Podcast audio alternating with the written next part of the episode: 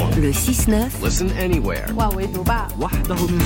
Sur France Inter. Géopolitique, bonjour Pierre Aski. Bonjour. Pierre, l'année se termine avec deux guerres majeures à nos portes. L'année 2023 avait débuté avec notre incrédulité face à une guerre d'Ukraine qui durait depuis près d'un an. Elle se termine avec deux guerres, celle d'Ukraine qui ne faiblit pas, comme l'ont montré les 35 drones lancés de nuit par la Russie sur le territoire ukrainien, et celle de Gaza qui nous envoie quotidiennement les images d'une tragédie majeure. Dans les deux cas, ces conflits sont la marque d'un monde dans lequel le droit, certes imparfait, a cédé la place à la force. Ces deux guerres n'ont pas les mêmes causes, pas les mêmes acteurs, mais elles sont le symbole d'un monde qui ne tourne plus rond, dans lequel il n'y a plus ni gendarmes ni loi commune. Il suffit d'observer ce qui se passe aux Nations Unies. Nous, avons un membre permanent du Conseil de sécurité, garant donc de la charte de l'ONU, qui envahit son voisin souverain, et un autre membre permanent qui bloque toute expression collective en faveur d'un cessez-le-feu. La Russie et les États-Unis, puisque c'est d'eux qu'il s'agit, sont responsables de l'impasse de la gouvernance mondiale. Et qu'en dit le reste du monde? Les votes à l'Assemblée générale de l'ONU, la seule instance où tout le monde s'exprime, sont révélateurs. Sur l'Ukraine, peu de pays ont soutenu la Russie l'an dernier, mais une partie du Sud a choisi de s'abstenir ou de ne pas voter.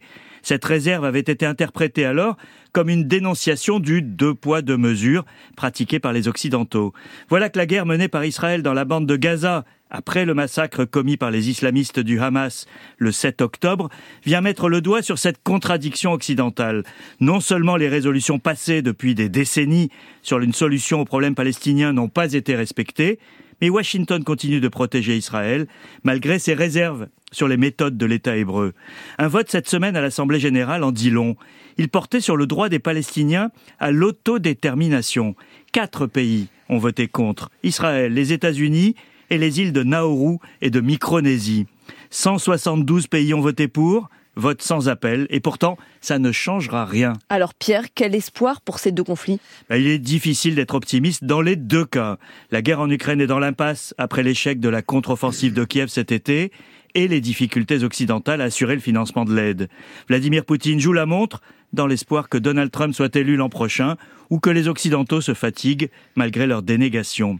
À Gaza, la riposte israélienne fait un nombre de victimes civiles que même les Américains critiquent, et pourtant ils s'opposent toujours à un cessez-le-feu.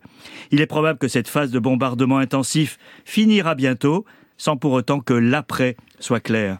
Au-delà de ces deux conflits, c'est la question de la gouvernance qui est posée, car qui se soucie des autres guerres, au Soudan, dans l'est du Congo ou en Birmanie? D'où viendra le signal d'un retour du droit et de la simple humanité? On ne le voit hélas pas venir. Merci Pierre Aski, c'était Géopolitique.